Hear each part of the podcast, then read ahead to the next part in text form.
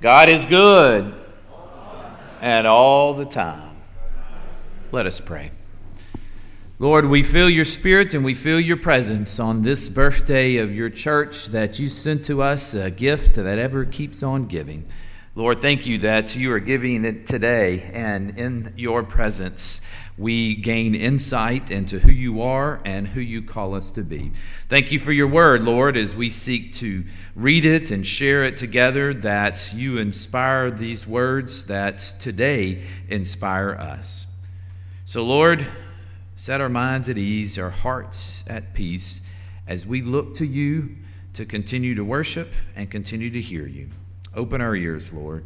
Open our hearts. In your name we pray. Amen.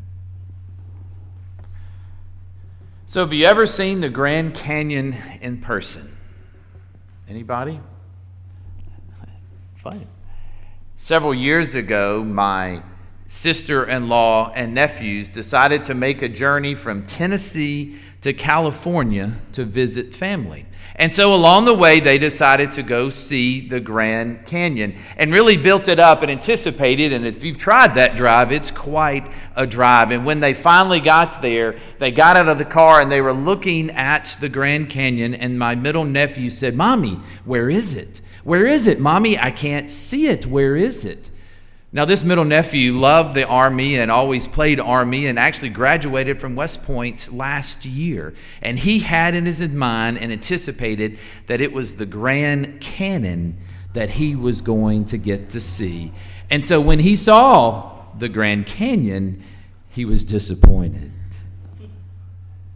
How would you describe the Grand Canyon? What would be a word you would use to describe it? Magnificent. Cold. Deep, that's good. Even if you've been there, though, it's hard, right? Magnificent, big hole. To even begin to interpret what it looks like, it's one of those places you've got to go see for yourself. It's been fun seeing some pictures around the church of the youth who, on Crossnotes Tour, are headed to some of the canyons in Utah and the other amazing outdoor places. We love the mountains, and, and our summer trip this year will be to the Rocky Mountains. Anybody else like the mountains? Do you know what the tallest mountain in the world is? It's Mount Everest, isn't it? That debate, that's debated still. You're right. 29,000 feet that Mount Everest is in, how high that Mount Everest is. Can you imagine seeing Mount Everest in person? Can you imagine climbing Mount Everest? Perhaps you heard the article of what happened 10 days ago on Mount Everest. It was the first casualties of the year. One Swiss and one American passed away due to their climbing. Mountaineers have a term for what most likely happens when people die on Mount Everest. It's called summit fever. In this case, one made it to the summit but had complications coming down. And the other was one step away, literally one leg away from reaching the summit and had snow blindness and exhaustion and never recovered. At 29,028 feet high, you can imagine that the weather on top of Mount Everest is not ideal. But in the spring, it seems they have the longest windows of which you can ascend to the peak. Now, this year, especially because there was no climbing last year due to COVID, there are lots of permits. Over 400 permits were issued for people to climb Mount Everest. With that crowd and with the COVID complications that took place in India, it's been risky.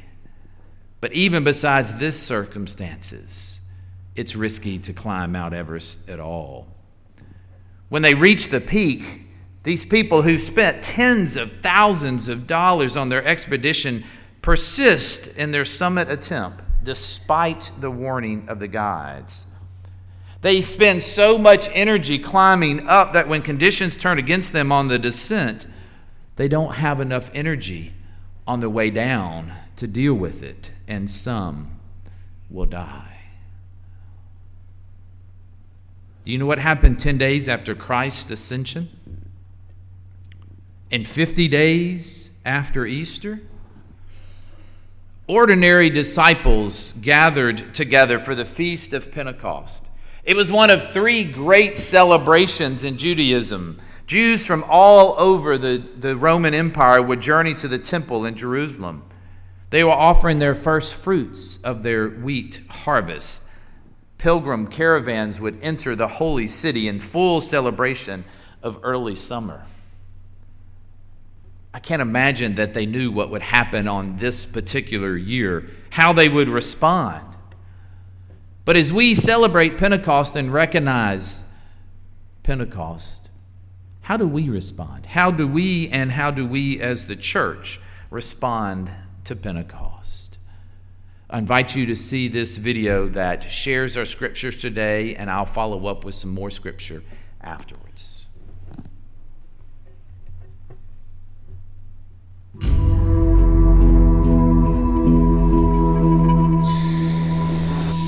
When the day of Pentecost came, they were all together in one place.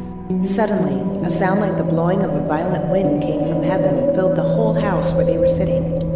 They saw what seemed to be tongues of fire that separated and came to rest on each of them. All of them were filled with the Holy Spirit and began to speak in other tongues as the Spirit enabled them. Now they were staying in Jerusalem, God fearing Jews from every nation under heaven. When they heard this sound, a crowd came together in bewilderment, because each one heard their own language being spoken. Utterly amazed, they asked, Aren't all these who are speaking Galileans? Then how is it that each one of us hears them in our own native language? Parthians, Medes, Elamites, residents of Mesopotamia, Judea and Cappadocia, Pontus and Asia, Phrygia and Pamphylia, Egypt, and the parts of Libya near Cyrene, visitors from Rome, both Jews and converts to Judaism, Cretans and Arabs. We hear them declaring the wonder of God in our own tongues. Amazed and perplexed, they asked one another, What does this mean?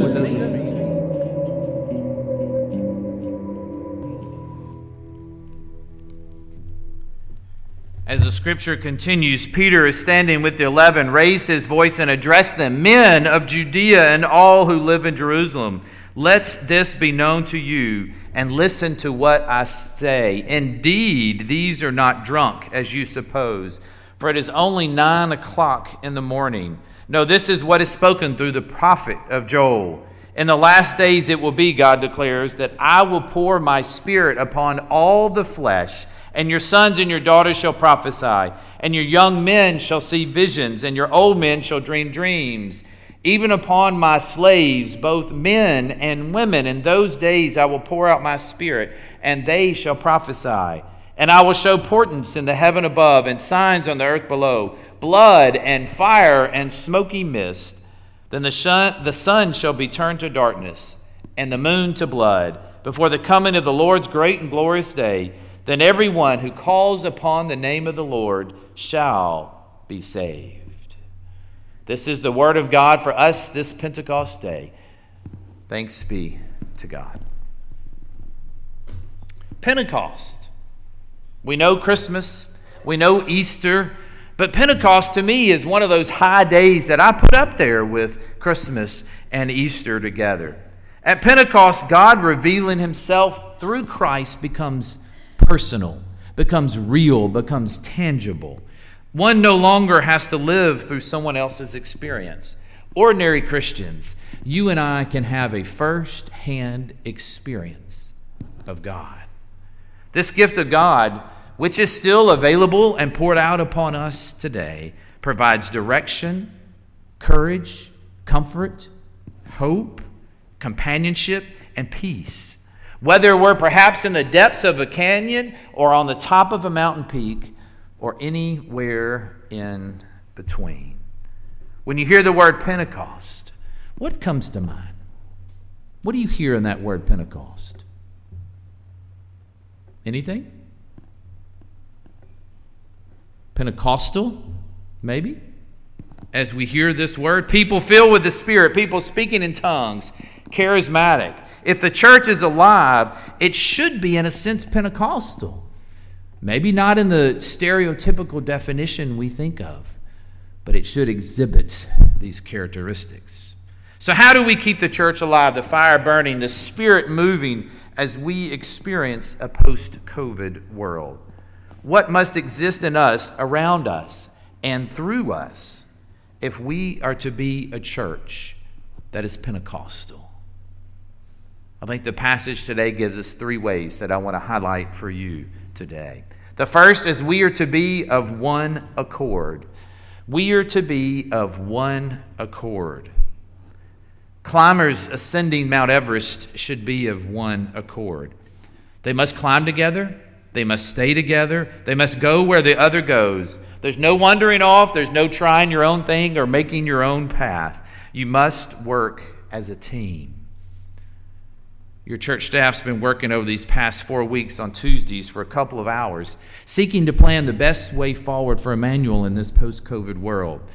Many ideas, many opinions, and we're trying to give direction that we hope as we start the fall we'll be able to give clear direction to you. But one of our goals is to be of one accord in our action. When the day of Pentecost came, the apostles were all together in one place. They had a common mission to make disciples. They shared all things in common. They worshiped together. They waited together. These people were in love with Jesus, not their own ideas, and were anticipating and expecting what Christ would do next. And he sends the Spirit. If we expect great things, then we must be of one accord, using the strength and the vision that God gives us through the Holy Spirit to make a growing and vital community that reflects God's kingdom. We are to be of one accord. A second lesson we learn, I think, today is the followers of Jesus all join together constantly in prayer. Climbers at Mount Everest must listen to the advice of professionals. The collective wisdom of these climbers and professionals have come together and agreed that there's a turnaround deadline 2 p.m. If you've not made the, the peak by 2 p.m., then you must turn around and descend back to camp. But you can imagine there are many climbers who are almost there, who are right there at the top, and they've spent their life and maybe even life savings to get there. But they push on behind this predeter- beyond this predetermined time. And unfortunately, many of those do not make it back. Just before today's scripture in chapter 1, verse 14, we're told they all joined together constantly in prayer. Do you know where the church is growing the fastest? Is it the United States? Nope. Pockets of Africa, Asia, South America, even Latin America. Many of these are Pentecostal churches, and the cornerstone is revival. And guess what? Prayer. Revival and prayer. While it's true that churches that are together in one accord can accomplish much, no one can live out Pentecost if the church doesn't pray. And unfortunately, it seems that we as the church or people of the church have lapsed into Sunday morning prayers only. We've lost the desire to dedicate ourselves to prayer, expecting the Holy Spirit to move in our life and transform our situations. Anthony DeMello, in Contact with God, said this Those who have experienced that prayer is power will never again abandon prayer for the rest of their lives. He continues The less we pray, the less we are likely to live the risky, challenging life that the gospel calls us to live. We're not called to recklessly climb mountains, but we are called to faithfully serve God and others, no matter the obstacles or the conditions. We learn to be of one accord, and we also learn to join together constantly in prayer. Another thing that we learn is if we're to be the church that's still burning from Pentecost, guess what we got to do? We have to repent. We have and need to repent. Effective climbers must set aside their selfish desires. Again, as I've shared, many climbers spend their whole life preparing for this journey and much of their savings to make it to the top of Mount Everest. And when they're in sight, when they're so close to the goal, it's hard to turn around. And they keep going and they keep going past the deadlines, making it a decision to expend precious energy to get there. And unfortunately, they don't have enough energy left to get back. And when the weather changes on the way down, they don't make it. If there's a moral crisis in our life, we must repent. If there's a moral crisis in our nation, we must repent. If there's a moral crisis in our church, we must repent. Pentecost is possible only when and where sin is adequately dealt with. Peter, the first church leader, truly understood this. In the very first sermon of the church, Peter reminds them of their most grievous error. God was at work through Jesus, but you handed him over, put him to death, nailed him to the cross. But God raised him from the dead and exalted him to the right hand of God. And even repeats it again in verse 36. Let all Israel be assured of this God has made this Jesus, whom you crucified, both Lord and Christ. When Peter had finished giving his sermon, which, if you look at chapter 2, takes up about half of it, the people asked him, What shall we do? And you know what Peter's response was? Repent. John Wesley? Heard of John Wesley? Maybe once or twice. John Wesley preached more sermons on the text, Repent, for the kingdom of God is at hand, than any other text. And I don't think that's a coincidence. What is repentance?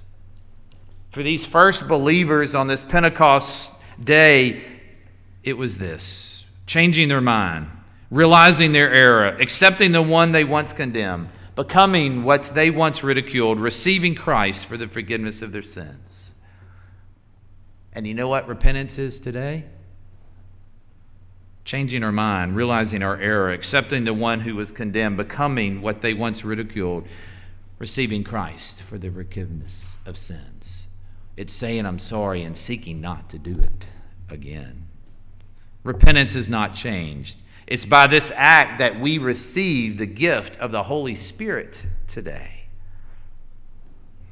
My dream for the church is that we experience firsthand the living presence of God in everything we do here on Sunday morning, on Wednesday night, on Thursday morning, on Tuesday night, and every day and moment and ministry and gathering and activity in between. Discipleship is at the core, and worship is our common response of celebration. We're not there. I confess, we're not there. There's work to be done and plans to be made, but we're not alone and we're not on our own. Pentecost reminds us of that.